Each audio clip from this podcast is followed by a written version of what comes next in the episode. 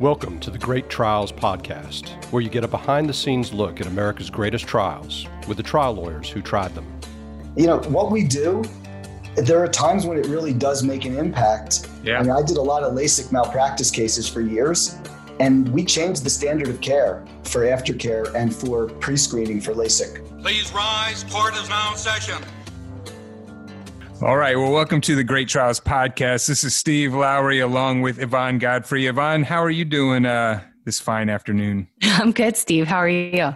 Good, good. Uh, had a nice weekend, so uh, ready to uh, have another great interview with a great trial lawyer today. I know. I am really excited. I'm just going to get right into it and introduce our guest. Um, we have Adam Slater today. Adam Slater is a partner at the law firm of Mazie, Slater, Katz, and Freeman LLC in Roseland, New Jersey. And you can look him up at mazieslater.com. That's M A Z I E S L A T E R.com. Adam, welcome to the show. Well, hi, Yvonne. Thanks a lot for having me, Steve. Thank you very much. We're, uh, I can live up to that intro. yeah, exactly. Well, there's, I mean, she hasn't even talked about all of your accomplishments, which are a lot. Um, but uh, but we're really looking forward to this um, and uh, and talking to your experience with uh, with CR Bard. Yeah, we. Um, I haven't even started bragging about you, but without further ado, I'm going to do it right now. Um, there is a lot of cool stuff about Adam. I'm going to. I'm going to say my favorite fact for last. Um, but Adam specializes in complex civil litigation, product liability, malpractice, catastrophic injury, class actions, mass litigation. He's gotten uh, many verdicts and settlements for the big the big bucks. That's a uh, that's the professional term. Yeah. He's a certified uh, civil trial attorney by the New Jersey Supreme Court, um, which is pretty cool. I didn't really know that was a thing, but I but I looked it up in New Jersey, and it's uh there's not many people. What it's like two percent or less or something who get that that designation. It's a small number, and what it lets us do is pay referral fees to people who make a phone call. Oh, really? Really? but uh, do you have to have that to get referral cases for trials, or is that? Um... In, in, New Jersey, if you want to pay a fee to somebody who does no work on a case, you have to be certified because that's supposed to provide some protection to the public that you're going to somebody who's been certified and you know baptized yeah. by the courts. Okay. Yeah, that, that's interesting. We don't have that in Georgia. They have that in Florida. I don't know if it's for the same purpose, but I have seen certified trial lawyers down there. But um, yeah. in Georgia, we just let anybody do it. You just walk into the courtroom. well, here the certification is obviously well deserved, regardless of what it's for. Um, Adam's also numerous times super lawyer, best lawyers in America. Um, one of i'm going to call it his claim to fame. I don't know if it would be his claim to fame but adam's sort of he's involved in basically you name it as far as thinking about mass torts and class actions and he's been involved and he's probably been lead counsel. Um, he's been he's been involved in a lot of the vaginal mesh cases and we're going to talk about that topic more today. Um, he's also been involved in breast implant litigation federal class actions against volkswagen and, and audi for breach of um, warranty a class action. So I thought this was pretty interesting because this must have been kind of a peek into the other side. Maybe a, a federal class action for uh, on behalf of pharmaceutical sales reps. oh, I thought that was pretty cool. But anyway, um, he's also one of the first lawyers. I mean, he is a lawyer who has taken some of the first pelvic mesh cases in the country um, to trial, and we're going to talk more about that today. And he's he's gotten terrific results. But one of the things you've got to be proud of, Adam, and this is the fact I was saving for last, is that in 2015 you you went over to I don't know if you actually physically went to Scotland, but you testified for the Scottish Parliament um, on invitation about the da- dangers of pelvic mesh, and as part of that effort, pelvic mesh has been banned in Scotland. Yeah, that was that was actually it was it was really satisfying. It was definitely a, a cool experience um, it was a, a case against J and J, a pelvic mesh case in the Lake of the Ozarks in January of 2015, and it's really cold there. I just would like to tell anybody if you're thinking about visiting there in the in the winter, dress warmly. Right. The case tried for three weeks. We settled right before closings. I came home, and I believe it was the next morning at about 5 a.m. I went by video conference and I had been contacted months before by some a group of women that had hooked up with this newspaper and they were, you know, they were protesting and they were asking the government to do something. And the newspaper started running these spreads every Sunday and they interviewed me and I sent them a bunch of documents so they could really, you know, up the the substantive impact of their stories because it was a real it's a real issue and it was a real public health crisis, I thought. And I got this invitation to testify in front of this parliamentary subcommittee in Scotland. So I did it. It was about five in the morning. I cannot imagine how tired I was, but I mean, you know, you get pumped to do something like that because it was such a good cause, and it's not something we do every day. And uh, it was great. It was it was great. They asked a lot of really substantive questions, and I got to I got to lay the story out for them. No rules of evidence, just lay it out. yeah, yeah that is. I mean, that's awesome because I you know all of our a lot of our guests on the show and i'm sure you'll say the same as you know to to do to do what we do you you are trying to help people. You don't want these products out there hurting people. And so you know unfortunately in in in our country a lot of times all we can really do is kind of bring this awareness and this litigation after the fact and try to prevent it from happening again. But how cool that you were you were part of this effort where they really just got it banned. I think that's awesome I, I, was, you know, I was very gratified to be invited. It meant yeah. a lot to me. Then they banned it, and then other countries did. You know, what we do, there are times when it really does make an impact. Yeah. I mean, I did a lot of LASIK malpractice cases for years, and we changed the standard of care for aftercare and for pre-screening for LASIK. I mean, I, there's no doubt. I've had top experts around the country tell me the lawsuits woke everybody up. So I, I, think it's great. I think, and I think the public's more aware of that too. That we really do protect people. So, you know, it's not it's not just about what we do for ourselves. Yeah, no, yeah, absolutely. absolutely. Um, well, so let me talk about the case that we are here to talk about today, because this this is a case that that um, I think was a big step towards informing the public. And what's interesting is I mentioned this was a case about vaginal mesh, and we've we've had another episode of this show where we did a case about vaginal mesh. And so I thought, of course, I was an expert at that point. I was, I basically knew as much as Adam about mm-hmm. um, this topic. Right. Yeah. But um, from the materials that Adam sent us and reading about this case, I, I still learned a ton of stuff that I did not know as, as a lawyer, as a woman. Um, and so let me just give the background on the case and then Adam's going to have a chance to correct all the stuff I got wrong and we can really dig into um, the evidence in this case. But so this was a 2018 trial that that Adam tried in Bergen County, New Jersey, and the case name is Mary and Thomas McGinnis versus uh, C.R. Bard. Um, we'll probably just be referring to them as Bard, but um, so Mary, when she was about 62 years old, she had vaginal mesh products implanted in about in March of 2009. She had two products um, implanted. And I'm going to have Adam explain more how they work together because I think I get it, but I'm not sure. Um, but the products were called, uh, they are bar- BARD products. They're called Avaulta Solo Mesh and then an Align TO. And I think that the Align TO is like the sling. And then Avaulta is sort of like I'm, I'm doing i'm making these um, hand gestures that no one can see that's listening but are, are the are sort of the arms of of the the the mesh uh, we'll talk about that later. It, it's the rebar. It's the rebar. That's what i read. Thank you. Thank you steve. I don't know. Okay i was thinking about it because whenever you you know talk about you you know i mean i don't want to be uh i don't want to be dirty but when you're talking about a woman's vagina i mean the first thing you want to hear about is putting rebar in there, which is uh, which is the way it was referred to. It was it was very effective, and it, and it came up a lot of times, and, and so uh, we'll talk about that. But thank you, that was a much better way of, of explaining it.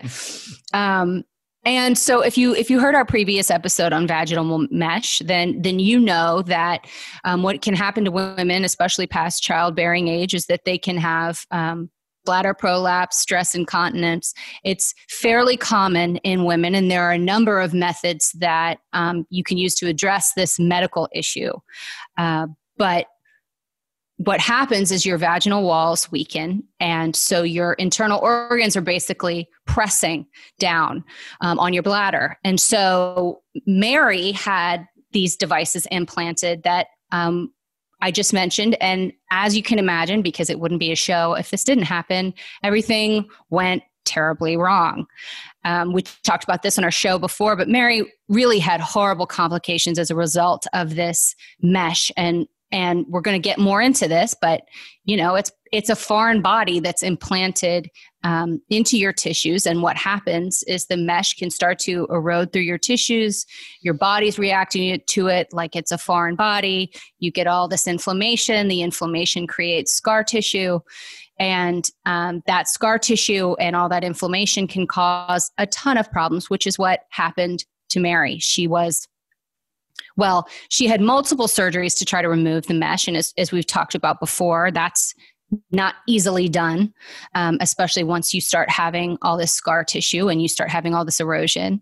Um, multiple surgeries to try to remove the mesh, multiple surgeries to try to uh, reconstruct the damage that had been done. And even after that, um, Mary had permanent, permanent, horrible complications that we'll talk about. But you know, in addition to just not being able to be sexually intimate with her husband, she was it was pain, painful for her to sit, painful her for her to basically do nothing. Um, and, and we'll talk about why that was, but but one of the things Adam did a terrific job of was really, I think, conveying just how horrible her situation really really was. So how does this happen? Well, if you listened to our previous episode on, on vaginal mesh, then you know a little bit about how it happened, but that was a different product.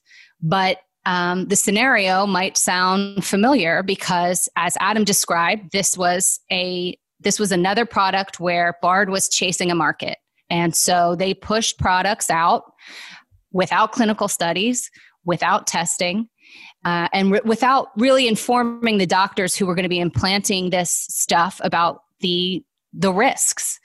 And so Mary doesn't know, of course, when she has when she has the surgery to have this stuff implanted, and she has no idea what it's going to do to her body. But Bard did know, or at least should have known. They had the information to know that the among other th- things, the pore size of their mesh was going to cause problems in people and that they needed to do a redesign. So they knew, Mary didn't know very common thing in our cases. So fast forward to trial, and then I'll stop talking so much. Um, the uh, they go to trial in 2018. The jury, from what I read, one of the news articles, they delib- they deliberated for only about maybe three hours um, on the claims of defective design, failure to warn. They came back with $33 million in compensatory damages.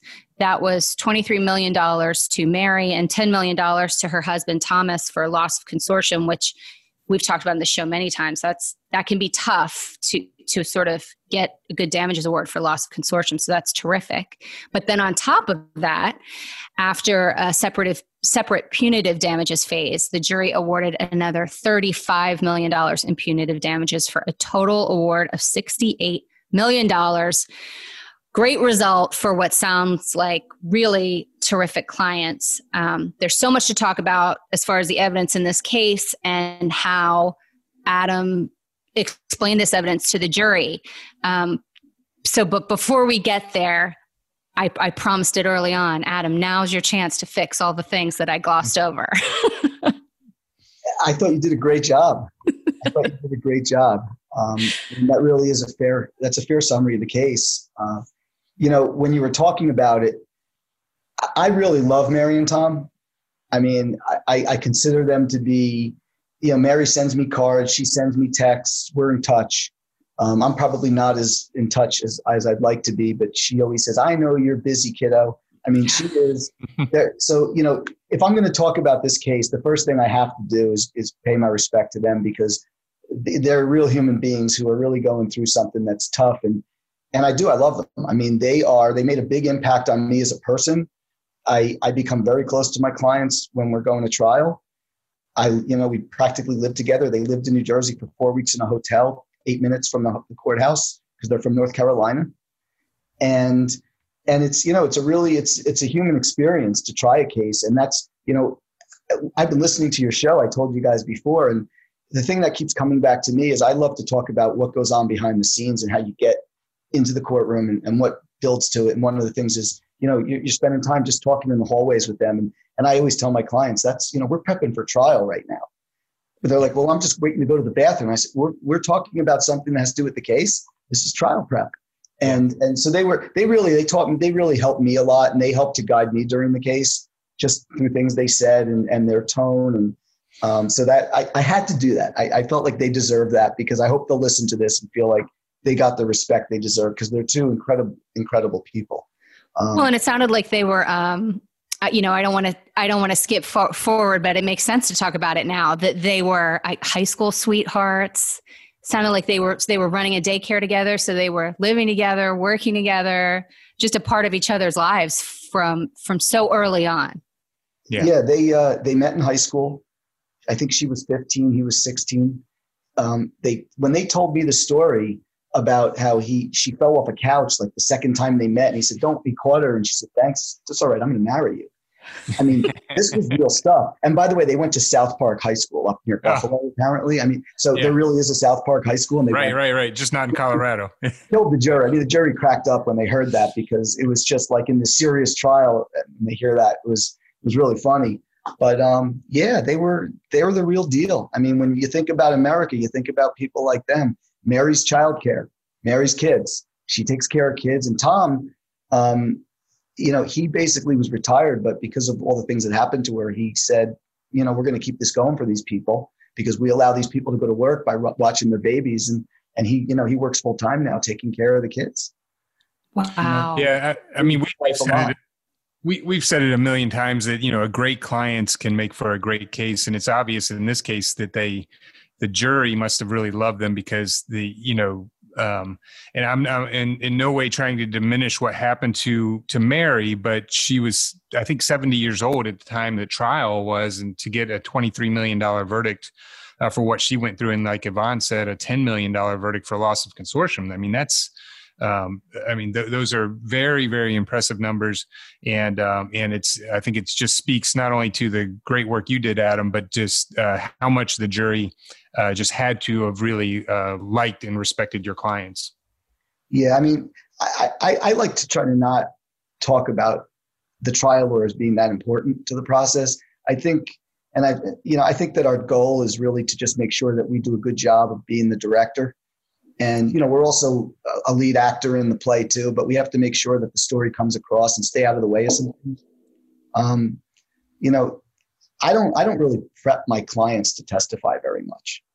I don't do you know run throughs i tell them read your deposition. I make sure that you know i say you're going to sit here and watch the trial for a week or two. If you're not prepped by then before you testify i can't prep you better than that. And i like to let them you know go out there and just tell their story and um, you know, I had tears running down my face. And that happens to me a lot of the cases because I get very close to the people I represent. I mean, because it, it's authentic and it's real. And, you know, with all the technology that we use in our trials now, I, I'm still very old fashioned. And I think it's for me, my style. Everybody has their own thing. For me, it's being able to connect to the jury, which, you know, I have tremendous respect for people that are willing to do it and willing to sit on these cases. So I just want to connect and then you know, hand it off to my clients, you know, and let them tell what happened to them when their turn comes. And um, you couldn't find two more expressive and people who could say a lot in a, in a few words too. You know, they weren't up on the stand that long, but it obviously came across. Yeah. Well, and I think you can, you can do that. You can, or, or I should say you're, you're sort of better set up to do that, to sort of not worry about the prep and sort of, you know, trust your clients and get them up there and not have it be rehearsed when you know them, when you know them as people and you've spent that, that quality time with them. Were they, so did they go to trial every day? Were they? Every day. I don't let my clients miss trial.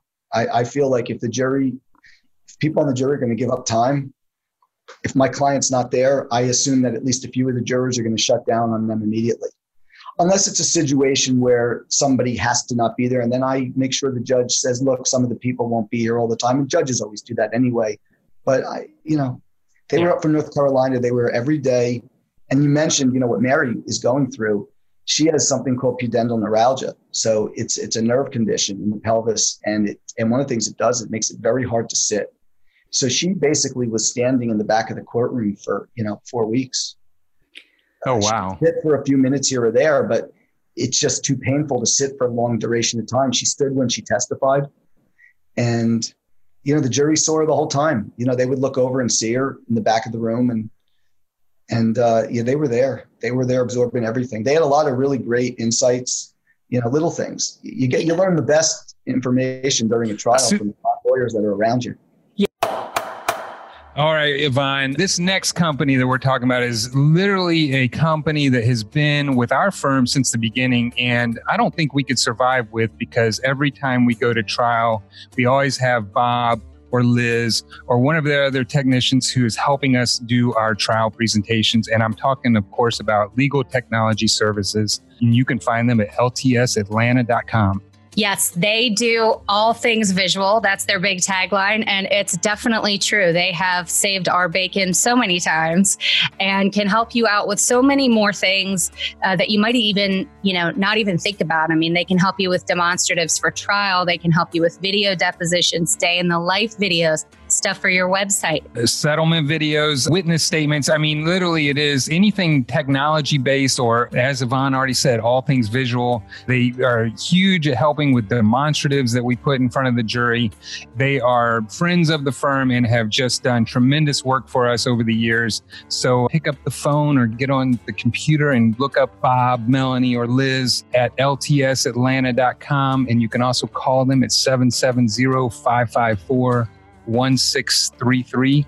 That's Legal Technology Services at ltsatlanta.com. And Steve, don't forget, we have a gift for our listeners. Oh, yeah. I totally told you to remind me and I totally screwed it up. So, yeah. So, what I forgot to tell our listeners is that um, if you mention the Great Trials podcast when you call into Legal Technology Services or write into them, uh, they will give you 10% off of your first job. So mention the podcast, Great Trials Podcast, and uh, they will give you 10% off of your first job.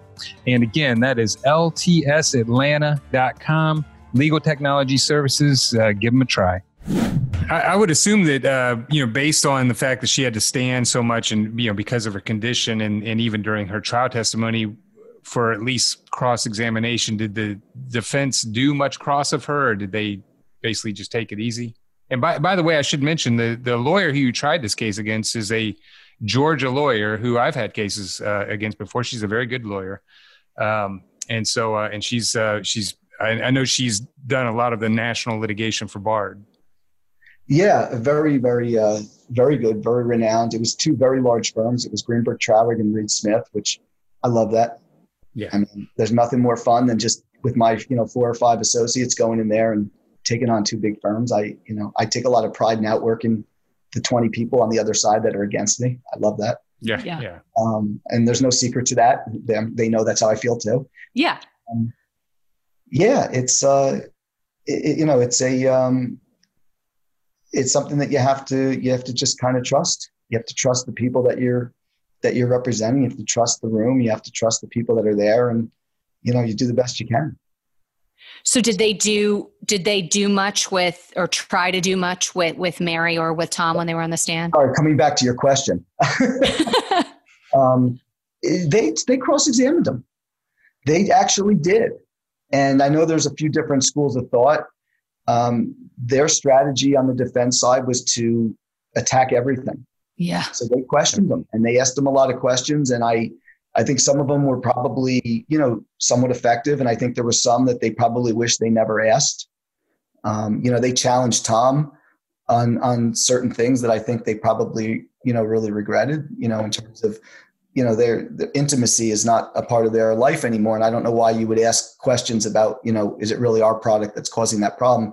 I mean when he and he didn't even realize what they were asking because it was such an inane question. And when he caught on it was funny. You could see everyone in the room was waiting for him to figure out what they were asking. Oh. and he just and he just you know very very very mild mannered guy just looked at looked at the defense. And said no that's not the issue. You know and it was very very to the point there was no anger. It was just no, they, no, that's not that's not what's going on here.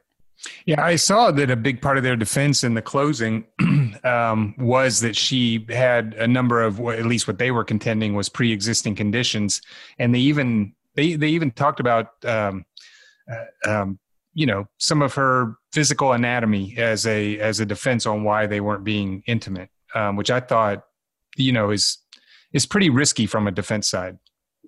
Well, I started out not trying mass tort cases. I mean, I, I, I consider myself to be a regular lawyer. Um, you know, started out slip and falls, car accidents, product cases. You know, the real what, what I like to always refer back to is the real trial law stuff. Right. Um, but you know, I learned it early on, and it never changes, and it doesn't matter what type of case it is.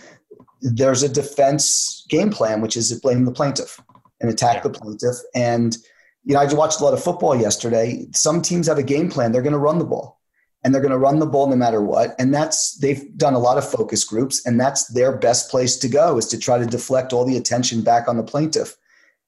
It's it's just how it's done. I you know I challenge you to find a plaintiff lawyer hasn't seen it in almost every trial. So the question is, how do you handle it? How do you deflect it? You have to answer the questions because yeah. if you don't have an answer for it, smart jurors are going to sit back and say, you know what, that actually that's taken hold, and they'll start to think about it. So you have to you have to keep dealing with every fallback position the defense has, and you have to be detailed, and you can't miss one. Yeah. That's just always been my view on it. Yeah, I I was surprised. I think we always expect to see, you know, blame the plaintiff, and especially in a any in a medical malpractice case or medical context case, there's always seems like always there's going to be some kind of pre-existing condition defense. But I was really surprised reading the transcripts that you sent us, which were open, closing, a few other things, how much time they spent, the defense spent on on on setting forth you know mary's medical history and what they contended were were pre-existing conditions that because i think we always expect to see it but i don't I, it was it seemed like half or more of their closing argument. I don't know if it really was. Maybe it's just because it was it was getting tedious but it really felt like a lot of time. And i and i sometimes i wonder how effective that is because you're they're not even spending that much as much time talking about their own product that was supposedly totally safe but can you talk a little bit about um, you know the various sort of medical what they were contending were pre-existing conditions that to, to sort of argue that she all, she already had groin pain. I, I mean, I thought it was kind of uh, it wasn't really working for me, but I'm biased. Yeah, you know the there was a couple of really there's there was two major I'll call them categories of pre-existing issues. One was the pre-existing issues that were being treated by the surgery to put in the mesh devices, which there's a tremendous number of alternatives to using these mesh devices the ones that were put into Mary are no longer used. They've been off the market. One of them was off the market in 2012. One was off the market in 2016. Um, so they were attacking her quote unquote pre existing conditions, but they were treated by the surgery. So they're not causing an issue anymore. So that's that was not that you know there's not a lot a lot of room for them to go there. The other area and I knew this from some reconnaissance I had done. This, what was coming before we ever went through depositions, is they're going to look at everything in her orthopedic history and try to say anything that's remotely close to the pelvis is actually the reason for this pain. And their game plan and my adversary's game plan, and you know, she's terrific, one of the best trial lawyers you're going to find on the defense side in the country. Um, brought in these two high-level orthopedic surgeons from Emory to um, tell the jury, you know, with X-rays and MRIs and all, why her hip issues and her back issues was the reason for all her pain. And uh, you know, I think it's important for me to to say I'm I was schooled by somebody who taught me how to deal with all of this, and that was my my lead expert, Ann Weber. Uh, Ann was, you know, I I had a lot of breaks. Luck is you can't substitute anything for luck in this world, and I had some breaks, and one of them was meeting her, and she has been my key expert in the cases I've worked on. And and when I, you know, she had already taken very strong views about mesh before I ever spoke to her. So when they attack her and say you do a lot of work with Adam Slater at trial, I just point out you had published your opinions on this before we ever spoke. So and and she's she's a giant in the industry and she taught me how to deal with this stuff. I mean, she taught me what all the all this terminology means. She taught me how to pronounce things. She she's the person who deconstructs these defenses and i just go out and try to again explain what she explained to me and then she gets her chance to testify. And and you know when a jury sees her talk in a room they realize i'm I have somebody in front of me who's a world's authority and and it comes across Yeah. Uh, you know what uh, struck me about the you know re- watching or or reading um, what they were doing with regard to her pre-existing conditions because you know in their closing argument they spent a lot of time on her pre-existing conditions they spent a lot of time on i guess procedural mistakes by the surgeon who implanted the device but you had pretty damning evidence of uh, how dangerous this product was and and how uh, much you know Bard knew uh, before it was sold about how dangerous it was. And, and we haven't really talked about you know that it's uh, you know made out of the you know an oil byproduct this resin that's uh, you know the the, the MSDS uh, the the the um, uh, uh, safety data sheet says it's not supposed to be put into humans, not supposed to be put in there for long term use, and that's in fact what they're doing. Um, so, it, what really struck me is, you know, after you had sort of gone through you know all this sort of history of knowledge of what they knew and didn't do and then they're spending all their time talking about well she was already you know really sick the doctor screwed up here and really just kind of ignoring that issue it um, that, that's what you know sort of stood out to me and I, I have to guess it had to stand out to the jury too. I mean how can you not just stand up and first things first defend your product and then you can do the other stuff? But you know i always try to put myself in the other side shoes the entire time. I try to anticipate and think about what they're going to do and there's certain rules that we see play out in these cases. Uh, you know if it's going to be tough to defend the product they're going to attack the plaintiff um, you know, I'm always amazed that some when these cases go to trial at times. I say always, but there are times when you say, you know, what are they thinking here? But they they see the case differently. It's a different prism. We, we as trial lawyers, we see it on the plaintiff side a certain way, and the defense sees things through a corporate prism that I think they're not necessarily seeing the same landscape we're looking at. And they're also focusing it and they're doing focus groups and they're analyzing with all their experts and all their jury geniuses and everybody else about what's going to play the best. And you know they commit to that position. And you know we in a trial as a plaintiff lawyer i can i can change gears like this. I mean i can i can say i don't like the vibe i'm getting here. I'm moving to plan b. Right. They have to go through four layers of approval to do that up to the general counsel of the company probably.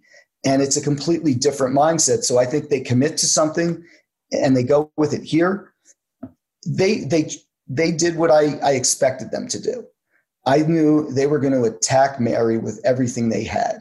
And they were going to bring in these orthopedists, and, and I have no problem saying it. I, I thought that they were completely full of it. Yeah. They were they were doing what they had done in another case for the same lawyer. I you could read right through the reports, you could compare the reports, it was the same stuff. And I think the jury probably had a very strong negative reaction to that because nobody in that room that saw the evidence objectively could think she was okay. I, I don't want to ramble on with it, but there was one really important witness in the case was her chiropractor. You know, they said you've been to the chiropractor 830 times over the course of X number of years, whatever the number was. I, I and she had been going to the chiropractor for 15 years before the trial, and for eight or nine years before the mesh was put in her. And we brought her in and brought her in on video. And the chiropractor said, you know, I would fix her. She was a per, you know, I, one of my regular patients, you know, I crack the neck, I crack, move the back, and then they're, they come back in three or four weeks and say, make me feel better again. She said, after the mesh went in, this was a completely different person with different problems. And the defense mocked her basically. They basically took the position, you're going to, the plaintiff's going to rely on a chiropractor. But you know what? This is somebody who knew her. Yeah. And and she looked very credible. She was not somebody who was calculating. She was very honest. You could see it. Uh, but you know, I think that sometimes one side or the other wants to believe that they're seeing what they want to see. And I think that we as trial lawyers, when we do that, we lose cases. We we get hurt badly. So that's right. We have to always accept if there's a problem. I don't think the defense is as good as at doing that as we may be. Yeah. One of the um, the things I thought that was really effective that you did was in the closing. Um, you know, there it was. It felt like a long closing reading it, as we talked about. It was a, it was a lot about putting it on the plaintiff or putting it on other people, and especially with respect to this idea that her pain or her difficulty or basically inability to have sex were coming from other things. And one of the things that, at least reading it, seemed really effective to me was that when you, it was your turn, fairly early on, you know, you basically showed what had happened to her and what had happened to these products inside her body. You know, the the roping and and and the mesh, I guess, getting fused to her pelvic bone and and all these horrible complications. And you were like, nobody is disputing that this is what happened to these products and that this is what happened to her inside. And I think once you hear that, you're like, it just makes it so much so simple. You're like, nobody, nobody's saying this didn't happen to her and that this is not what it looks like in there. Yeah, you uh sometimes the most obvious things, you know, can be the most compelling. And we're always looking for what's the hook. But in this case, and I've tried a lot of mesh cases, that's not something that can be defended. These products are terrible. They were horribly conceived and they're very dangerous and they they've so horribly damaged so many women and and the lives of so many couples and families. It's it's really devastating. So yeah, there's there really is no way for them to get around it. But what they did, like I think I think Steve mentioned, they attacked the doctor. You know, don't trust the doctor. Don't trust that it was put in right don't trust that this removal surgery was done right. And to me, that all came back to the design defect issues we had in the right. case where once this goes in the body, there's no exit strategy. There's no way to remove it. Um, there's no way to safely get it out of the body, and it's going to create these problems. And you're right, they knew it. They relied on a whole bunch of literature. They said we didn't have to study this because there were all these studies done it was ironic because the studies they were relying on were from another company, Johnson and Johnson, had been to the market before them, and they relied on all these studies. And I, when I saw that in the documents, I had spent most of my mesh work on Johnson and Johnson, and Dr. Weber, who I mentioned earlier, was is probably the most knowledgeable person at this point in the world on the problems with Johnson and Johnson's mesh products. I mean, she's seen more documents, she's read all the studies. Um, so when we saw that, we kind of, you know, looked at each other and said, you know, you're going to be able to go through this, the, the Ethicon, Johnson and Johnson studies now that, and, and they're never, the defense, they're not going to be ready for this. And again, I don't mind saying this because they can, if we ever, you know, had to do this again, I, I wouldn't, there's nothing they can do about that. That's a fact that's immutable. Those studies were terrible. The people who created the precursor products they were relying on eventually were writing articles saying, you know what, I think we may have to find a new material because this isn't working. Right. So, eh, you know, they were boxed in by the facts. They are what they are. Yeah. Yeah. So, so one of the defenses was, you know, in response to your, your, I, I don't want to say argument because it was just true that they didn't do any testing um, or any clinical studies about the product was that oh yeah we we did have testing to support our product but but it was this other testing done by other people on other products that that they were trying to use and and i also thought um related to one of the other things that we touched on which was blaming blaming the doctor. I felt like there was a tension there because they were they were blaming dr barbie for for not doing the procedure right. But then it also one of their defenses for the failure to warn claim was that the patient that Mary had been warned about the about these possible complications um, because because Dr. Barbie told her you know so it's almost like like Dr. Barbie wasn't good enough to do the procedure but she was good enough to fully warn Mary about the the complications or potential complications of the procedure yeah I mean in these cases the the doctor who implants the mesh is, is often the critical witness in the case on a lot of the issues because we try these cases under what's called the learned intermediary doctrine, which gives a basically gives the companies a break. They don't have to warn the patient because the way these things are prescribed or ordered is through their doctor. So they just have to get adequate warnings to the doctor and then they're off the hook and then it's up to the doctor. And the flip side of the coin, as the New Jersey Supreme Court has called it, is informed consent. So that's the doctor then has to get consent. And I've tried cases, mesh, I tried one case in particular, and I've had others that I've handled where the doctor was sued as well. Um, and then, you know, that's an interesting dynamic. But they they attacked Dr. Barbie. they took her informed consent claim uh, uh or informed consent form, as you said, and said, look, she warned about everything. But so what I did is I took the form and I, I just wrote a list of everything that was on it. And then I went to the list of all of the risks that we were establishing. And I wrote that down next to it for my own sake to make sure that, you know, when I first saw that, I said, I got to look at this. And I realized that she didn't know all the risks. And what I did was I took the actual documents that I knew that we already had good testimony on from corporate witnesses admitting these risks were known, and I and I jotted those down. And and I went to the deposition down in North Carolina. I normally do all my depositions by video conference, but this one it was important to be in the room. It, it just it was that important, so I flew down and I was down there with her, and I just handed her the corporate documents and said, you know, did they ever tell you this? Did they ever right. tell you that they knew that they needed a lighter mesh? Did they tell you that they knew that there was roping of the mesh, which is when the mesh gets scarred and becomes there's tension on it, so it becomes like a pipe? Um, did they tell you about you know these different risks, scar plating when it becomes like a cement a cement sidewalk over rebar, basically? Um, and I talk about the rebar too. That's I love the rebar analogy. yeah. It's a great oh, story. Yeah. Um, but uh, and you know, and the doctor was looking at this and you know, she was, you could see in her face. And then I showed her the pictures from Dr. Raz's surgery, Shlomo Raz, who has been considered probably the foremost doctor in the world at removing this stuff. He was at UCLA Medical Center, a remarkable person. And she, Mary, at her own cost, flew out there multiple times to be operated on by him from North Carolina, which was expensive and very painful and difficult flights. But he was the person in the world she wanted to be treated by. And to her credit, she went and did it and spent the money to do it. And uh, you know, it's it's uh, it's so then they turn they turn on Dr. Barbie, but uh, coming back to her deposition, she's she's sitting there and I could see her face. You could see her looking at the pictures of the mesh removals, and she was, you know, she was there were tears in her eyes, and she testified. She was obviously a very compelling witness because she testified that she had been deceived, because she was. She was deceived. She was used. You hit it on the on the, the nail on the head they criticize her like she's an incompetent, but say, look, she got it right though, and she gets us off the mm-hmm. hook. right. right.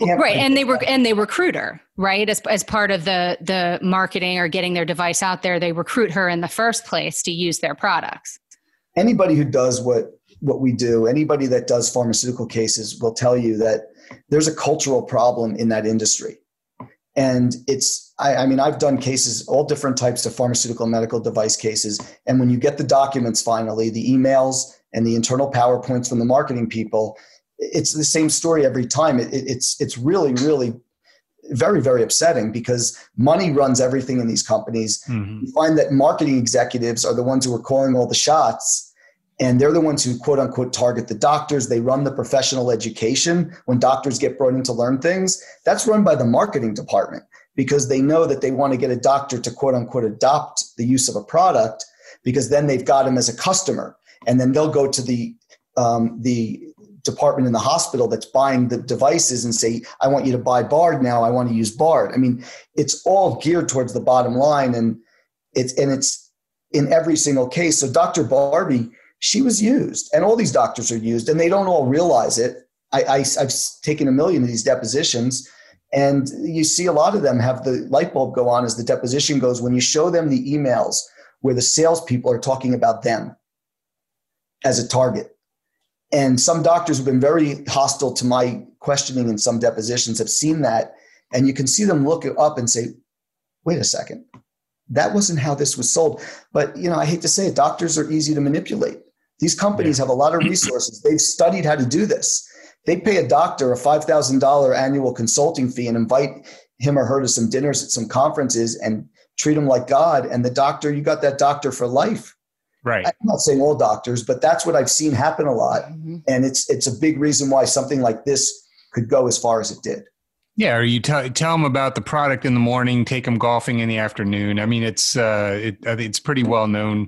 Uh, you know, some of the things that go on in order to get doctors to use their products, and they'll they'll do as much as they can in order to get them to to buy the products.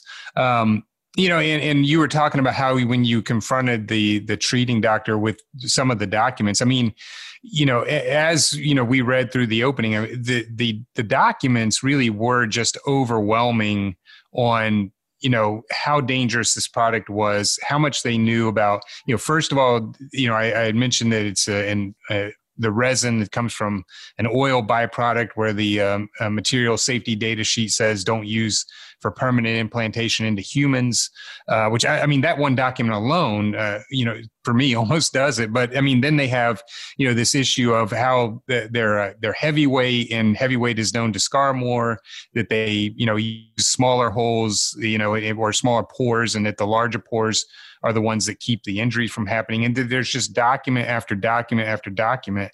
And, um, you know, it's, it's, it's impressive to get the doctors on your side because as you said, they're not always, uh, that ready to be helpful, especially because they a lot of times been dealing with this company uh, who they who they trust. But um, it, it uh, the, the amount of, of evidence that you that is in this case, and I think in some of the others too, uh, as far as what the knowledge of the defendant was, uh, is just you know is is just you know pretty overwhelming. Um, you know, and um, to see them defend the case in the way that they do, and not you know kind of come in and say, you know, we're sorry, we rushed this thing to market. We should have we should have gone slower. Which you know I think maybe they'll take some verdicts, but they probably would keep their verdicts down if they did something like that. Um, it's a great point. It's a great point. It's it's again, it's sort of my analogy to football. If you're gonna some some teams like to run the ball 40 times a game, um, but you know their their focus groups probably tell them too that they probably had a few bad outcomes in some of those focus groups where they admitted fault and you know Eh, you know, Yvonne, when you're talking about the testing and how they tried to say, well, you know, maybe we didn't do our own studies, but there was all these things out there. There was a funny moment in the trial where they had this expert, and I don't remember her name. I, I it's it's escaping me, but she was the so-called design process expert, and they brought her in there, and they had somebody else on the stand before her, and they wheeled in this library cart of giant binders because they were getting ready for her to come as the next witness. So they had this other corporate witness on and he's testifying. And i saw this thing there and i knew this was going to be the 30000 pages of, of testing and studies they did. So while i'm crossing the guy i wandered across the courtroom and nobody knew what i was doing.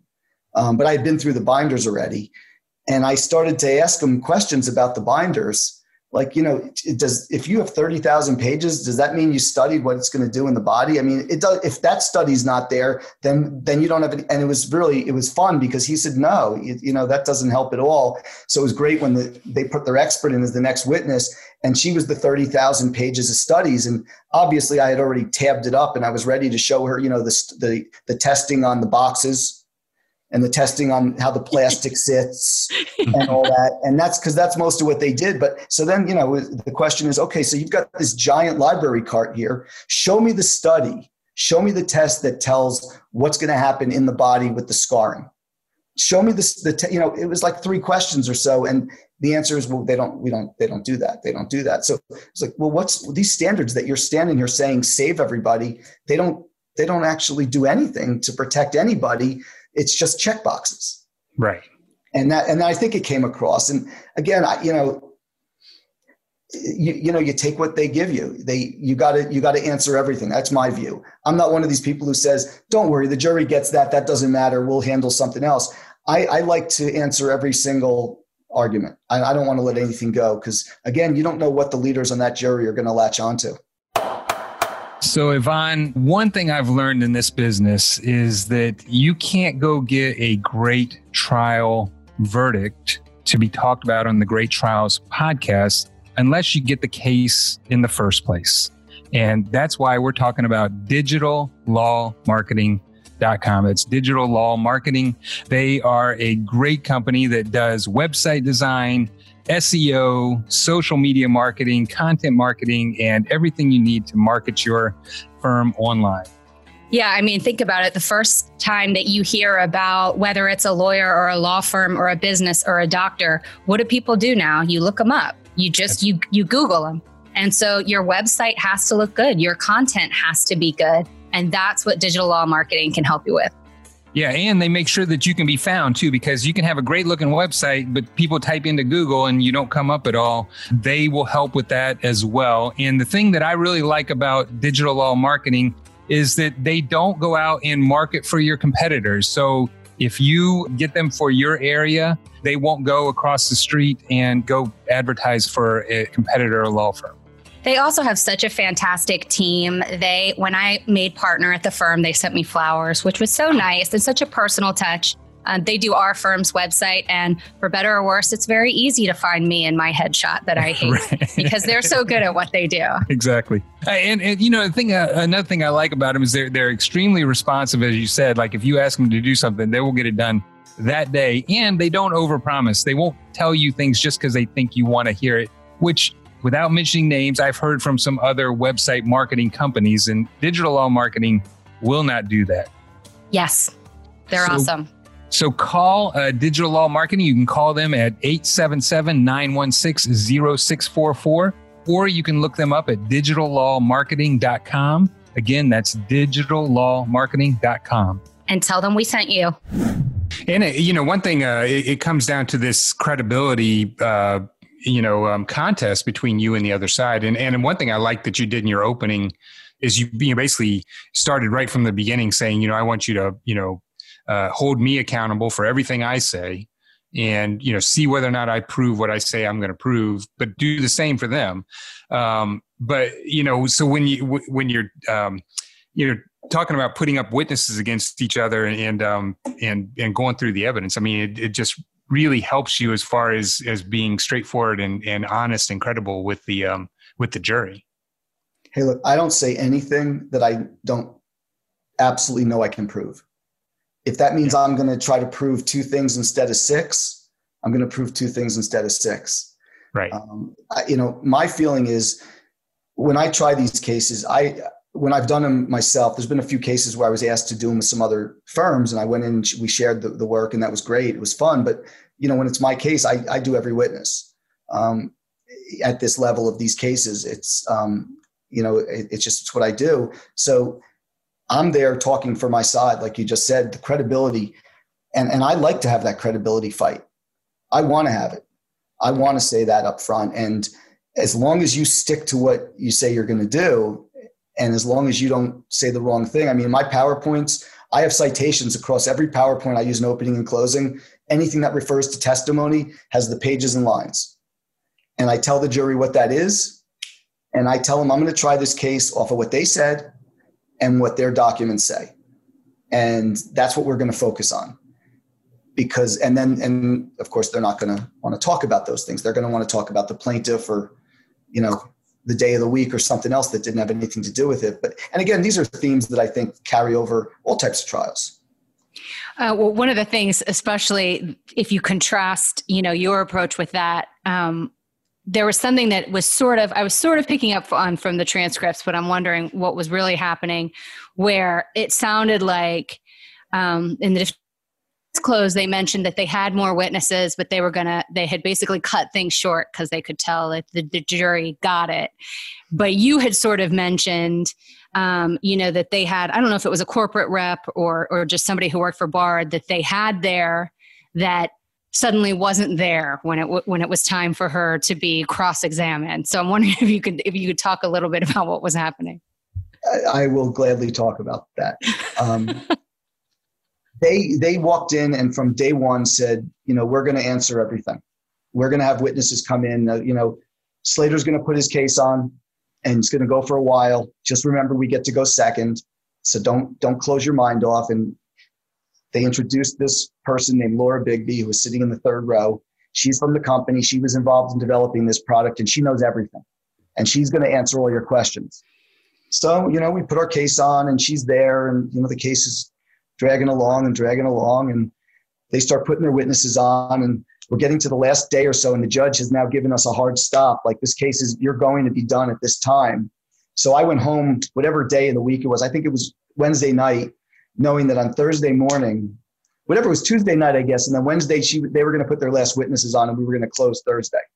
So i i was so fried by then that i started prepping to cross her and i said you know what I'm just going to pull the, I'm just going to put the pile of documents on my table and whatever she talks about, I'm going to pull the documents out.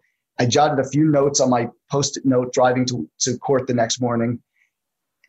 They put on, we get in the morning, they bring us into chambers and they said, you know, judge, we've decided we're not calling this Bigby. And I was like, okay. Judge said, I was like, no, I don't care. It's their call. So they didn't call it. And I think, you know, I think they didn't call her because they, they didn't want me to cross her. Because I learned from, you know, watching a lot of, you know, trials, hanging around and talking to a lot of people. When you're doing cross examination as a plaintiff lawyer, you're closing. I mean, I look at every cross as a mini closing. And I was going to get to do this. And then they, in New Jersey, the plaintiff goes first in opening, plaintiff goes last in closing. We don't have rebuttal. So I knew that I was going to be, this was going to be the last witness. So I wanted to close before they heard from her. So I was ready to go. I mean, I knew the documents by heart then, been three, three and a half weeks into trial. And then call her. Now answering your question. So in closing, my uh, adversary, and this may be one of the things that happens if you try cases all over the country, you may not know all the ins and outs of what happens, but she said, we didn't call this witness because we wanted to get the case to you earlier and we didn't think you needed it. We just were ready to just give you the case because you're ready. We were doing you a favor.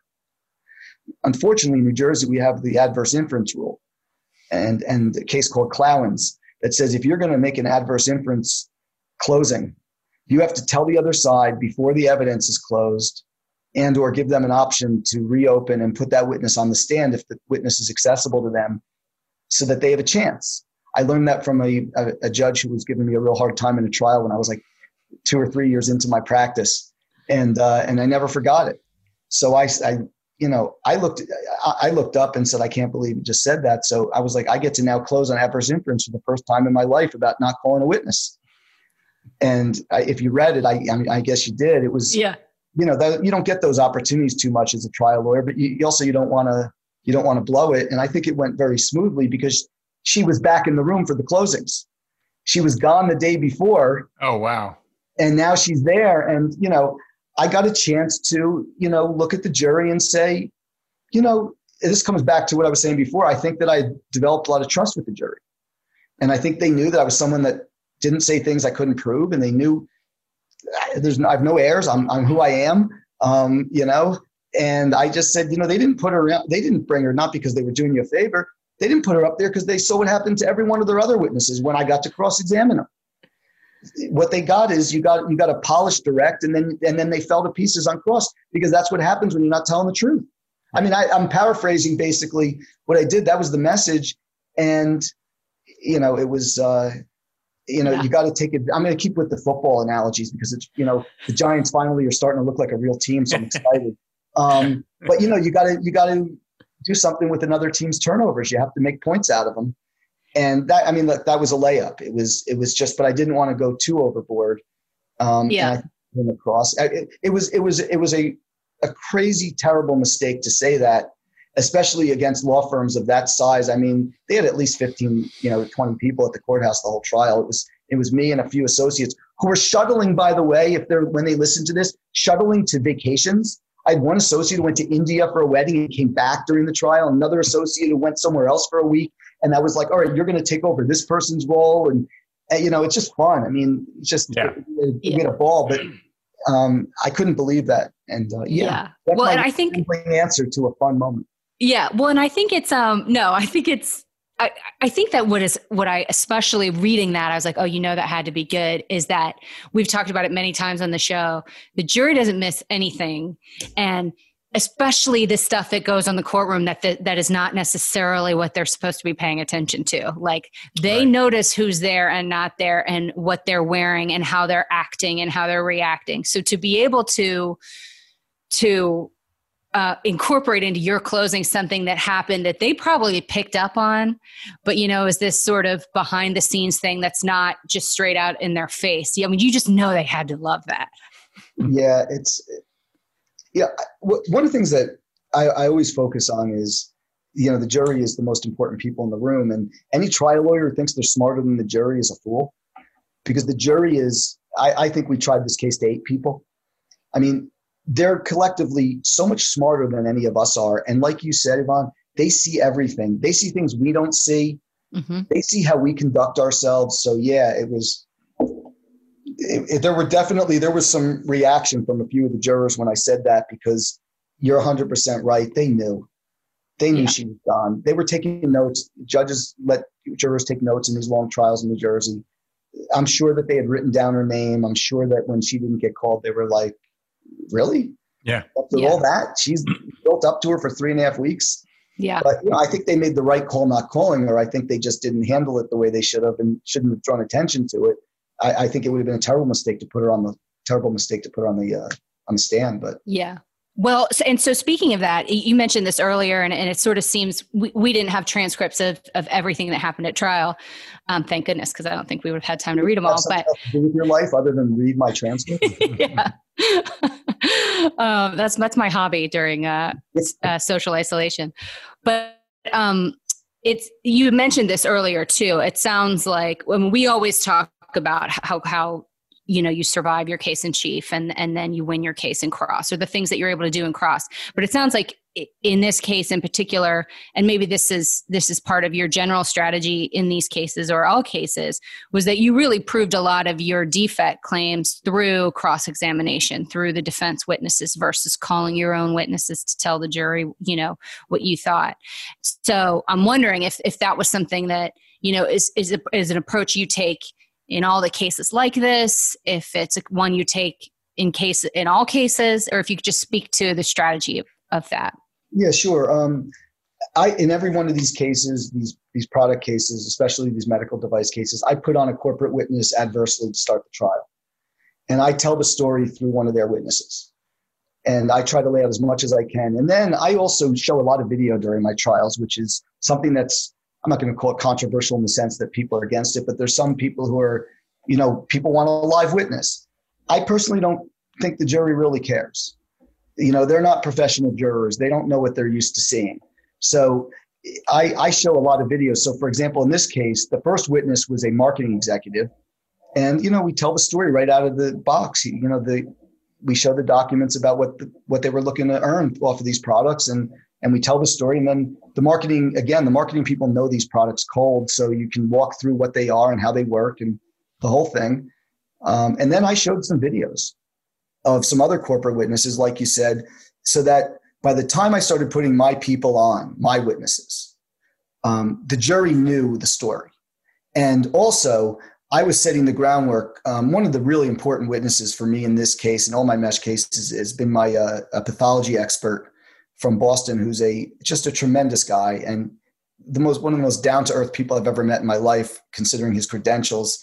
Um, you know, as a 40 year Harvard professor, and you know, in these cases, the scarring of the mesh is very important. That's that's the the telltale defect, and there's that's why these def, these cases, in my mind, are indefensible if you know how to try them. And a lot of the companies, you know, you know, may or may not realize that I'm still banging around with a few of them. Um, so what I do is I established early in the case that the company admitted that's the problem with the product.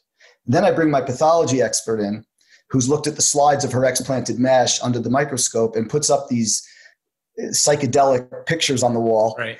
and explains to the jury that's those are fields of scarring and that's across the mesh that's what you've heard the word scar plate by then i had already pounded that word into the jury so much that they're experts on this already and now that now they're seeing the smoking gun and they you know they can cross them all they want but it is what it is because i already knew their pathology expert had admitted it too unfortunately they hadn't shown her the internal document saying it's a bad thing which they never do. They don't show the bad documents to their experts in these Mhm. cases. So, you know, I mean, it's a Hobson's choice. They figure we'll just have them deal with, you know, biased literature and things that are off point and say it's safe. But, you know, that was fun because I knew their expert was going to come in later and say, yeah, that's what this is, but that's a good thing. Uh, But of course, I knew I was going to then show her the documents the jury had taken possession of mentally already and knew cold. And, you know, of course, her answer was like, you know, I haven't seen that. You know, Right. I don't know that Yeah. that to be true. And I was like, no, you don't, because you don't work for Bard. Thank you. Yeah. So the story goes. So that's so again, that's like sort of a rambling way of saying yes. I, I tell the story through their witnesses, and then you know I have tremendous experts in these cases because there's really really good people who are willing to come come forward because there's real problems there. And um, it's not hard to find somebody who's really at the top of the field. And then you know then they put their experts on. And if you if you're ready and you've prepared yourself you can keep putting your case on through them too yeah. Yeah That's the best case, right? Yeah. Yeah absolutely. In, in new jersey um, I'm, I'm trying to remember but um, when you put up a corporate rep one of their corporate reps first do they get to direct in your case in chief or do you just get to cross and then they have to put up their witness in their case? It, it's a great question. It's a great question. With their witness, they can then question them after I do. But we had a lot of motion practice over this. One, they had three people they wanted to call who were corporate witnesses as experts, and I was able to block that based on some, you know, nuances of New Jersey law, not that interesting. But then they said, well, you know, we're flying this guy in from Georgia, so let us just do everything. And I said, no, you just stick to the scope of my direct. And it was a big fight, and the judge ruled appropriately. Look, you know, you, you to the defense, you're limited to what the plaintiff gets into. So I was very boxed in on what I did. I told the story I wanted to through him, and I said to them, you know, bring him back if you want. Right. Which is fine, because I knew they would bring him back. They would take him way out of his wheelhouse as a marketing executive and try to make him an expert on mesh, even though they had been precluded. And then I would be able to, you know, go through all the stuff again. And you know, I, I, have fun when, you know, obviously when witnesses are up there. I, you know, they hand me the documents. I sit there, I highlight them, I read them while I'm going. Got nothing else to do. Right. And, and I think the jury starts to watch that and they start to see that. I always say you know, Lord, you got a document for me? You're going to show me what you're showing? Because then I, you know, I mark it up. And I think after you've had some success a few times, I think the jury starts to enjoy the show a little bit to see, oh, well, what's going to come up next? Yeah.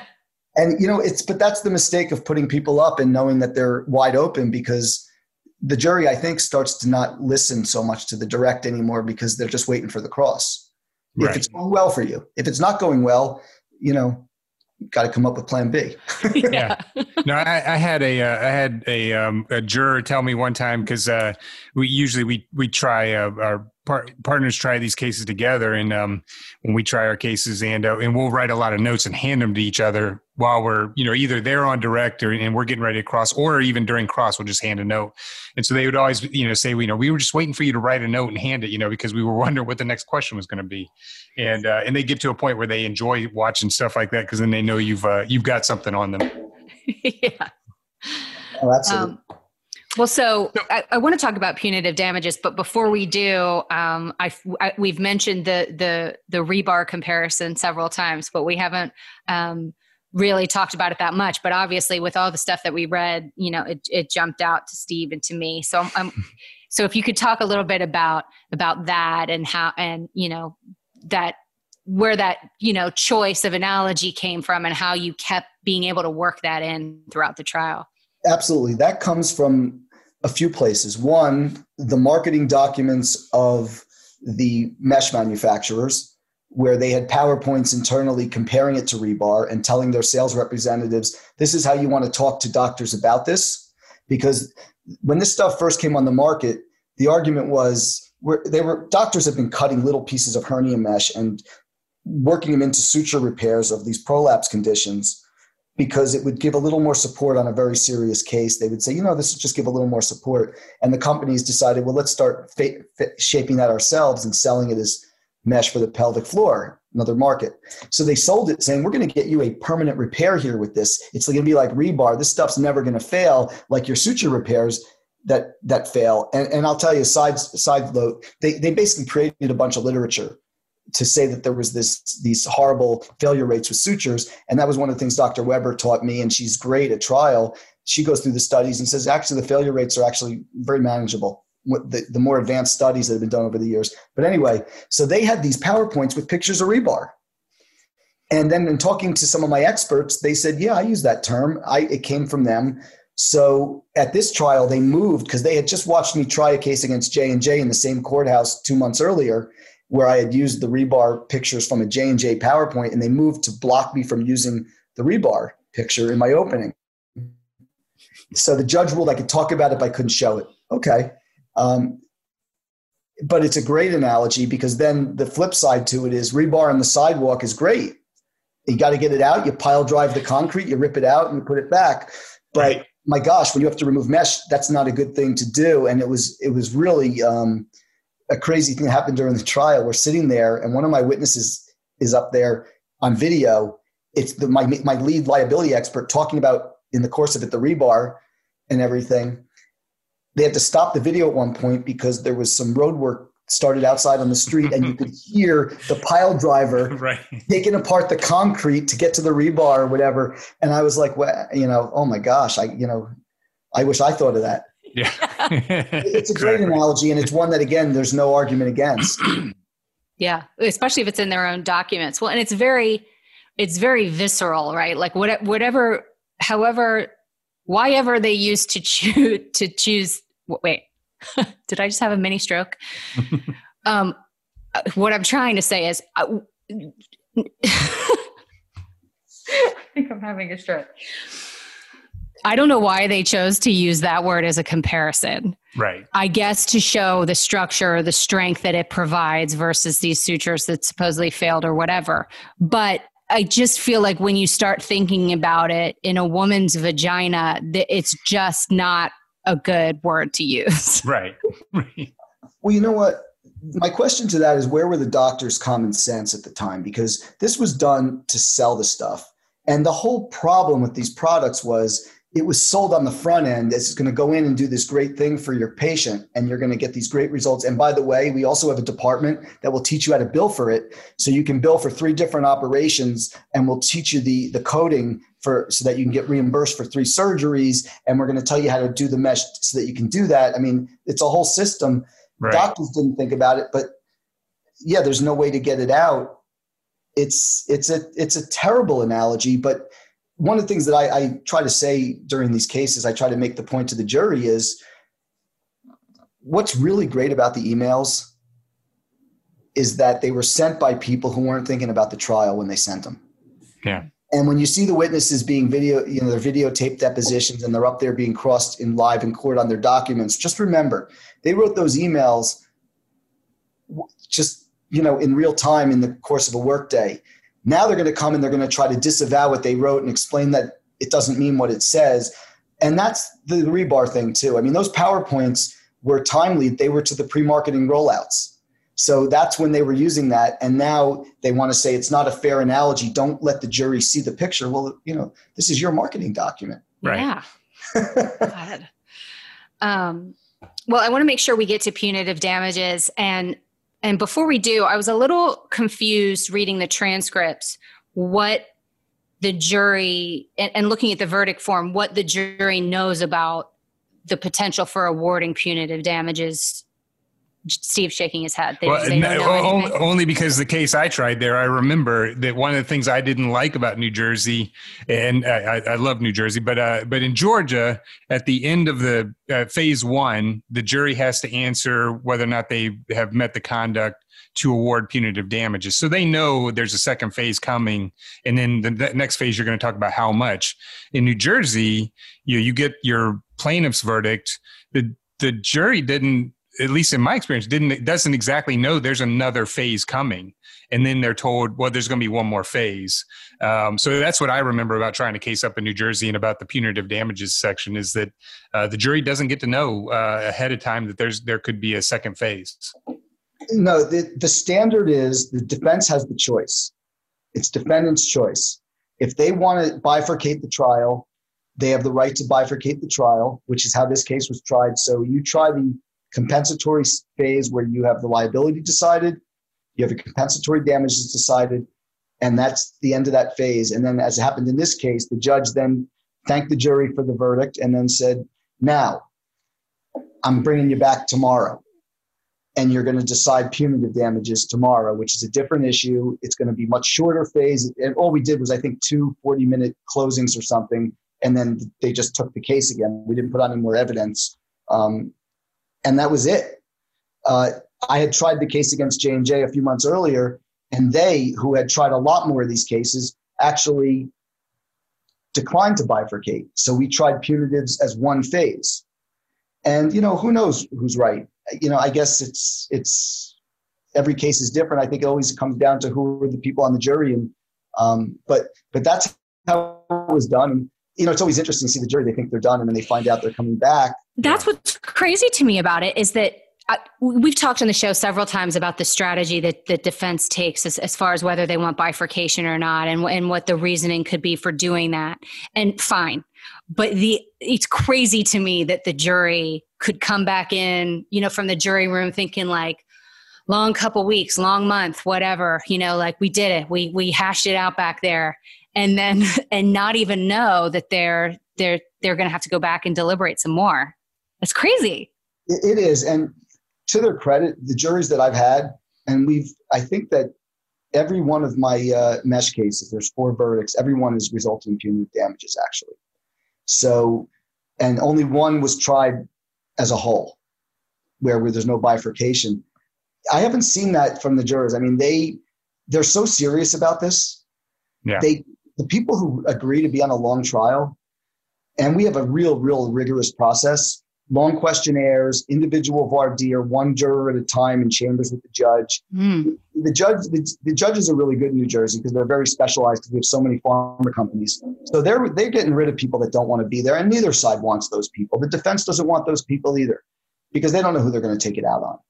Um, so, you, you know, you have people that are willing to be there, and if you do a good job, I think generally they're they're like, okay, that's fine, one more day.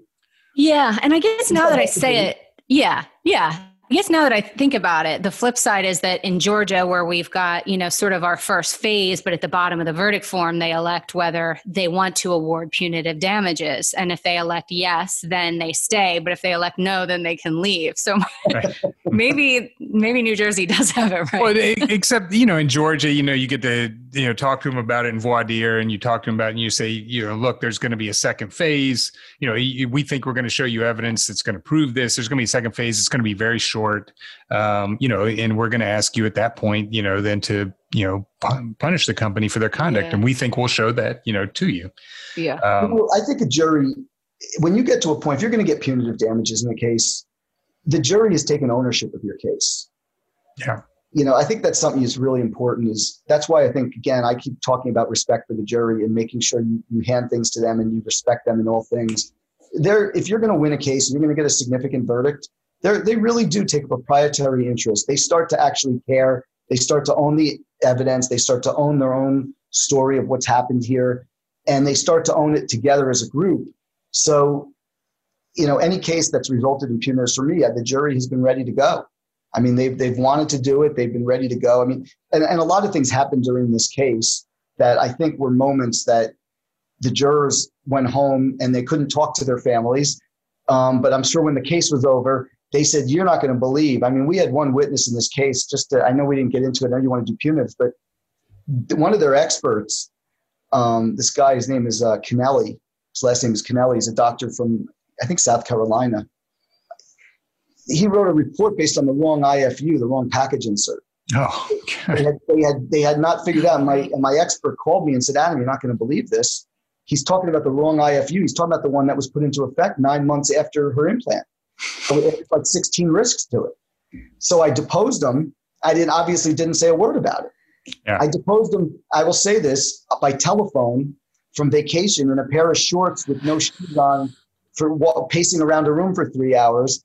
Didn't ask him about it, and then I, I, I, there's no doubt the jury. I mean, I watched their faces. They loved the expectation when I started to, you know, slowly bring him through his report and everything, and then walk through all the risks, and these all needed to be there, right? Yep, had to be there, right?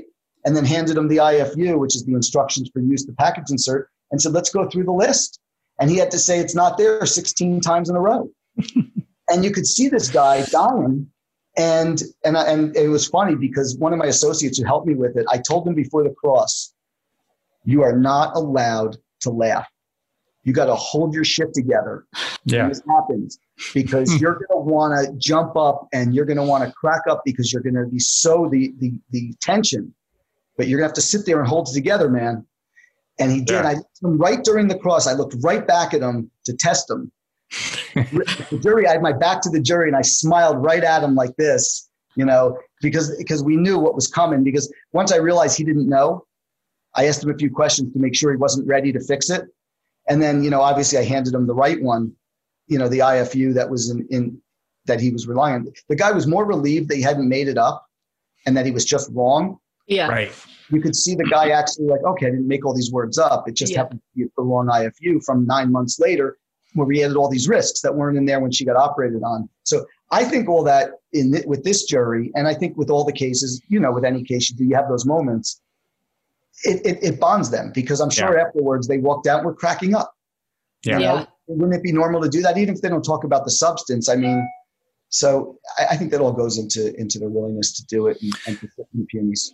One of the things that uh, that I noticed that the uh, you know whether or not this actually happened, but at least your defense counsel mentioned it was that uh, there was a fist pump after uh, after the judge told him there was going to be a second phase for punitives. Uh, did you see anything like that? I didn't see it. Um, I that's probably in the appeal brief. Right, probably. Yeah. It's Yeah. probably because this case is on appeal. We're arguing in about a month, a little over a month from now. Um, I didn't see it. The judge said he saw it, but you know, my answer to that is, so what? Right. Yeah, it doesn't mean the No. ju- it doesn't mean that anything's wrong with the to verdict. jury Yeah. was- yeah, yeah, assuming they're right, the judge said to the jury, you know, there's in this next phase, it's going to be punitive damages.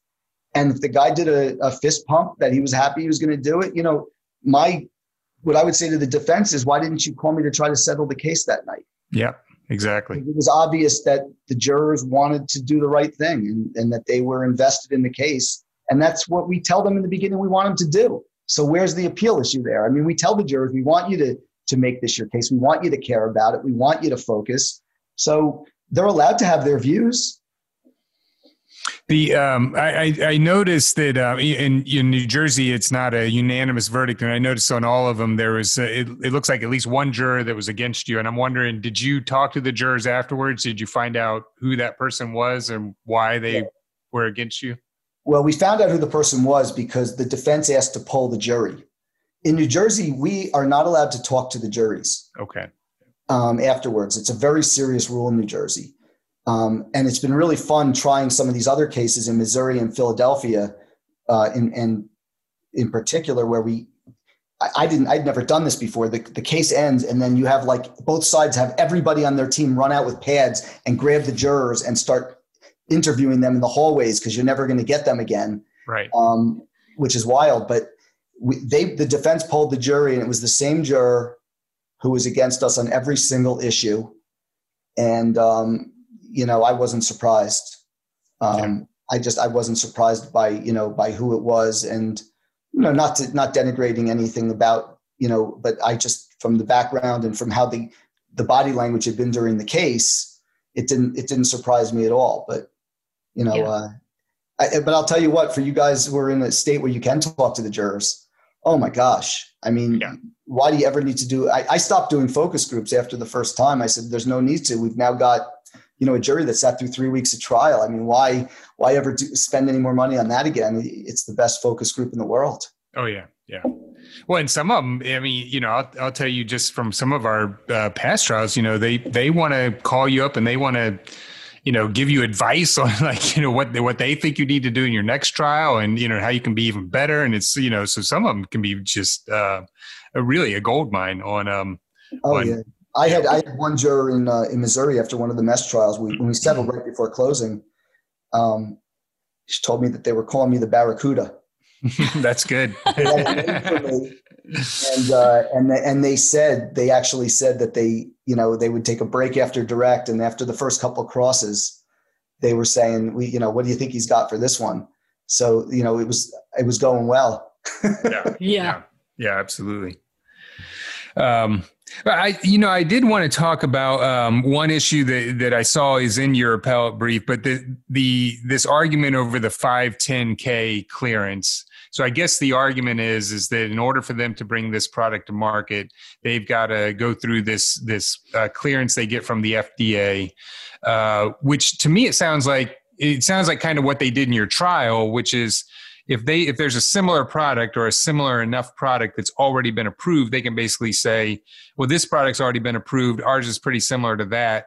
So you know approve ours as well. And i guess that's a that's an, an appellate issue for you in this case.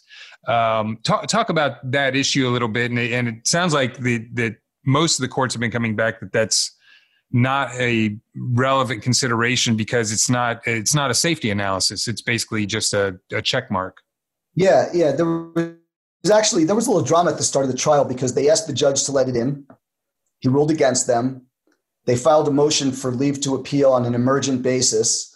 Um, in New Jersey, there's no right to appeal before a case is over, so it's all interlocutory. And they filed this emergent appeal, and you know that was a big motion because they got to an appellate panel telling them we're about to try this case. We're about to spend God knows what they were going to spend on the defense side to try the case, and the motion was denied, um, which was obviously you know very heartening to us for the future in New Jersey. So now, so the issue is this: products, medical devices especially, can get to market two ways. Pre-market approval is how drugs get there. They do clinical trials, they study them, um, and that's supposed to be this rigorous, detailed review. Now, I am a about to file i actually just filed an appeal brief in another case opposing an appeal saying pre-market approval isn't all that great either and i cited about 20 scholarly articles from the peer-reviewed literature where all the doctors are now saying the studies are a joke that the fda requires but at least they require something 510k if there's a substantially equivalent device they check boxes and the fda says oh this is like that okay you can sell it this was meant to get life saving medical devices on the market quickly. It was supposed to be something to fast track. What it did is it let so many of these products you hear about in litigation are 510K products.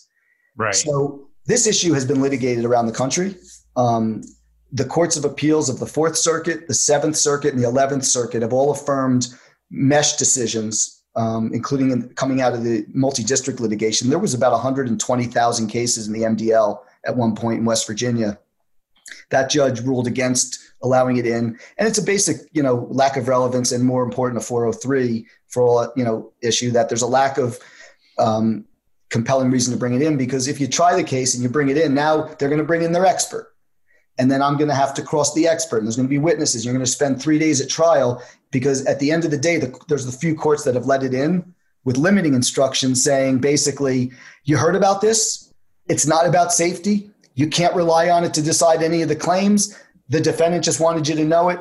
So basically, the judge was like, why am I going to confuse the jury by throwing this in there if I'm going to have to tell them eventually it wasn't any kind of a substantive review? And um, the Supreme Court of the U.S. actually denied cert on one of those appeals from the Fourth Circuit. So, um, but it's never been decided in New Jersey, the issue. I'll be arguing it late January in the two cases that are being uh, argued together.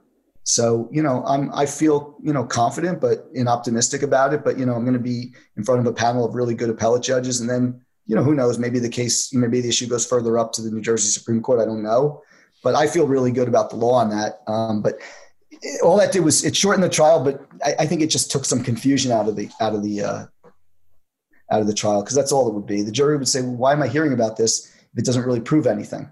Right. Right. Yeah.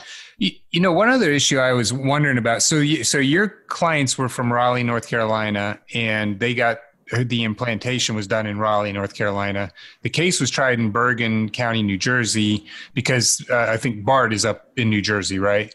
Um, Was there a choice of law argument about that you should be applying North Carolina law? Yeah, I consented to it. Okay, so you so you were North Carolina law then, or were you New Jersey law? It was North Carolina law. Okay. After after that, the New Jersey Supreme Court issued a decision later that year um, and ruled that in we have in New Jersey what's called MCLs, multi-county litigations, because again, there's so many pharmaceutical companies yeah. that large numbers of cases get filed. So just like the multi-district litigation, the MDL process in the federal courts, New Jersey's had a program going back years to consolidate the cases the same way. And the New Jersey Supreme Court ruled at the end of 2018 um, look, from now on, if you do an MCL, just apply New Jersey law across the board to all substantive issues, all issues, because we don't need our judges becoming experts on all these different laws. Mm-hmm. And that's just a decision the New Jersey Supreme Court made. A few years before that, they had ruled that statute of limitations against New Jersey companies, it's going to be New Jersey statute of limitations rules are going to apply unless there's some exceptional exception to that or exceptional reason not to apply it. So it makes it a lot easier and a lot more predictable. But this was before that. And, um, you know, it didn't really change much. The law is, is similar across the board. There's a few states where it might have been a little bit different, but ultimately reasonableness, right? Conduct of the defendant. But, you know, it's fun learning the law of another state. You, you get to feel well, inept for a while and then you, you figure it out. And I didn't know, I, don't know what the, or remember what the law is on failure to warn. Like, but it, you know, here in Georgia, we have a continuing duty to warn after the sale. So I, I, I saw where the defense kept arguing, you know, the time period you need to focus on here is 2007 to 2009 because that's when it was implanted. You know, in Georgia, we'd be able to say, no, we're going to talk all the way up until you know she she uh, gets it out. But different issue. Okay.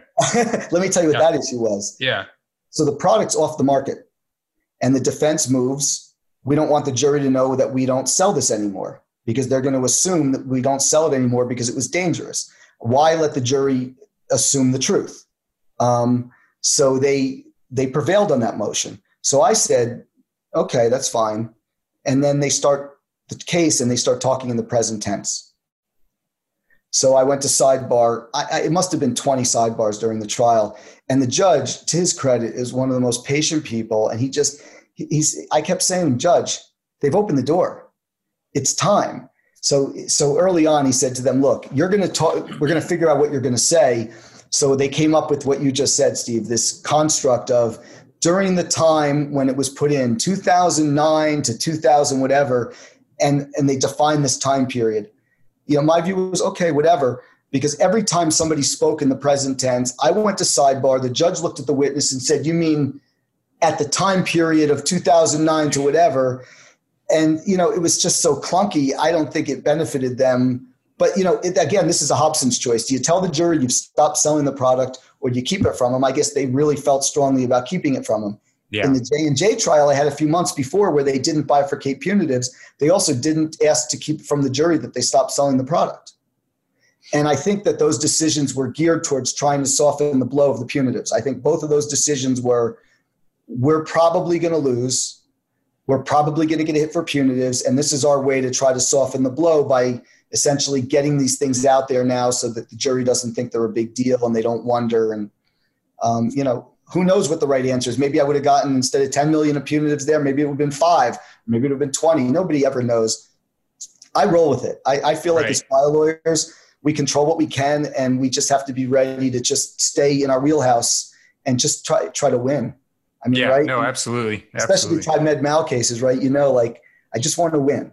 Yeah. yeah. and and you made a really good point right at the beginning, which is you know like you know as trial lawyers, you know we can think on our feet, shift our strategy depending on how the case is going, you know, shift the focus if we see something's working, something's not. But you're right. I mean, the, you know, the defense side, you know, all of this has been written, scripted, tested, uh, focused, and they, they, they have told them how they have to defend it. And in, in order for them to change from that is very difficult. And so it, um, so it, it can make it, uh, you know, I don't want to say hard from their side to try a case because, you know, I think it's, uh, plaintiffs have the bigger burden, have the burden. So, um, uh, you know, but um, but yeah, it, it is interesting to watch. You know how how uh, different lawyers and, and different sides can change their strategy based on what's happening in the courtroom. Well, that's why we don't sleep during trials. Right. Exactly. That's I right. Mean, that's, that's, right. Like oh, I was talking earlier about, you know, what did I want to talk to you guys about? One of the things I, I thought was important. I, anyone listening to this, I think, is going to identify with that. Like I mean, I don't know about you. I sleep maybe an hour to two hours, and that's a good night. Oh yeah, and uh, and it's fitful. Like I, I never sleep like oh. a good, just like solid. Sleep. It's always like you know, constant waking, rolling around, thinking, you know, dreaming about trial. Um, yeah, it's, oh, it's awful. Keep coming up with things to throw and and to yeah. deflect because nobody wants to lose. Yeah, I, I, I, I've told this story before, but I, you know, my partner and I tried a case against Ford uh, years ago, and um, I remember we had gotten the verdict. You know, we had won. It, you know, everything went well, and then like it was like two or three days later, and I woke up like in the middle of the night. You know, just like sat up in bed, like you know, I got to do all this stuff for trial, and then had to sit there and think. You know. Oh, trial's over. We already won this. You know, I, I, I can go back to sleep. my partner likes to tell the story where in the first case we ever tried, the first mesh case, this was the first time we did it. So everybody was there. You know, we had never done one of these cases in our firm. So everyone's there. So my partner's there and he's sitting next to me and someone's being, I had questioned the witness and now they're questioning the witness. I guess they were on redirect or something. I hadn't slept in three days. So I turned my back to the jury. I put my feet up on the boxes. I went to sleep. and he realized I was sleeping and he woke me up and I said, Am I back up? And he oh was God. so pissed at me. And I said, mm-hmm. Dude, I had to sleep. I couldn't keep my eyes open anymore. I mean, it was only for like probably like five minutes. Yeah. But you know, so that tells you anything's possible in a courtroom. No, absolutely, oh. absolutely. oh man, I don't know if I could do that. I guess when you get that exhausted, you can really sleep anyway. Oh, it was, right. total shutdown. Yeah, and, and yeah. the defense lawyers could see me, and they, they, they said, "I you you didn't were your eyes just shut or you're sleeping?" I was like, you know, it's a fine line. yeah. right, exactly, exactly what is sleep really when you think about it? well, it, it, it, reminds me of that scene from uh, I think it's a civil action with Robert Duvall where he's uh, sleeping in the courtroom and you know somebody nudges him and he you know stands up. He's like, objection, Your Honor. You know. That's great. Some great courtroom scenes in that movie. Oh yeah, yeah. yeah. well, uh, well, Adam, this has been really uh, just a great conversation. Uh, fantastic work. I want to remind everybody that we've been talking about the McGinnis versus uh, a CR Bard Inc. trial that was tried in April of 2018 in Bergen County, New Jersey, uh, regarding uh, the uh, vaginal mesh uh, sold by Bard and resulted in a total verdict of $68 million. Uh, is Adam? Is there anything that we haven't talked about the trial that you want to make sure our listeners uh, have heard? Gosh, probably a whole bunch of stuff. I'll think of right, after right. we cut off, but you know, I, I don't know. I think that I think that we've covered the guts of it. There's probably you could talk about any one of your cases for for days and bore people to death. I suppose. Right. Yeah, exactly. Into the nitty gritty, but no, I look. This has been really fun for me because you know what you guys were interested in tells me a lot about about the case. You know, we have our own view as the as the the director, but the audience watches it and takes something complete, completely different potentially. I don't know. It's yeah. Uh, you so to me, it's been great. I uh, I really enjoyed talking about it. Well, great, great. Well, we we really appreciate it, and uh, again, I, I, mean, not only just great work uh, for great for what sound like great clients, but um, but we wish you the best of luck because we know this case is going to uh, to appeal. So, um, oh, know, I, I do have one thing, up. Yeah, go ahead. I do have one thing I want to say. I I don't try these cases myself, right? And I think it's really important to say that my whole team, Cheryl Calderon, Karen Kelson, Michael Reichen, Michael Griffith, Dave Estes, all the people that worked on that trial, um, you know, they they propped me up and pushed me in there. But they're doing the really hard work, and and uh, and again, Mary and Tom, you know, they're I love them. They're yeah. the best, and uh, and they deserve justice. And at some point, their case will be over. And uh, but but they, uh, you know, I really admire them, and I really, uh, you know, I'm lucky to have met them. No, and it really is a team effort on on any trial. You know, you you hear very very few cases where it's where it's just one lawyer. I mean, it it it really is a team effort, and um, so yeah, well, congratulations to you and your whole team on a on a um, on a great. Thanks result. for giving me the chance to say that. I, I would have felt bad if I yeah. didn't. Yeah, absolutely. Well, I, I, want to remind everybody we've been talking to Adam Slater from uh, Mazie Slater, Katz and Freeman uh, up in Roseland, New Jersey. And if you want to look up Adam, you can go to mazieslater.com. That's M A Z I E S L A T E R.com. Uh, Adam, thank you so much for your time. Yeah, thanks, Adam. Thanks so much, Yvonne. Thanks, Steve. Appreciate it. Ladies and gentlemen of the jury, have you reached a verdict? Thank you for listening to the Great Trials Podcast. You can visit us online at greattrialspodcast.com. We realize in the show that sometimes we use terminology that not everybody would be familiar with, or that uh, we haven't uh, always explained every part of the jury trial process. So we've done two special shows, one on legal terminology, and Yvonne, that's going to be hopefully not that boring. Uh, we, we, we've uh, included a number of people in that so that uh, we can make that more entertaining, and a show on the jury trial process. And we've also put uh, links to those episodes on our Great Trials podcast.com, as well as a glossary of the legal terminology on the uh, website. Yeah, so check those out. If you have a trial you would like to be featured on the Great Trials podcast, or if you're a trial lawyer and you want to be on the show, Or if you're just a person who has something that you want to say to us, please email us at info at greattrialspodcast.com. Note if you have something mean to say, we don't have email. Right, exactly. we only need uh, positive commentary. Yeah, we're fragile. Yeah. Um, you can also rate or review us uh, wherever you get your podcasts Apple Podcast, Stitcher, Spotify, Google Play, or wherever. Again, if you have something mean to say, um, our podcast is not available for review. We we also want to thank uh, the people behind the scenes. Uh, one is Taras Misher, who is our uh, uh podcast extraordinaire. Uh, he is from Podcast on the Go, and Allison Hirsch uh, from Capricorn Communications. She is a magician when it comes to putting these shows together and getting them scheduled. And this has been the Great Trials Podcast, and we appreciate your time and hope you'll listen again. Thank you for listening.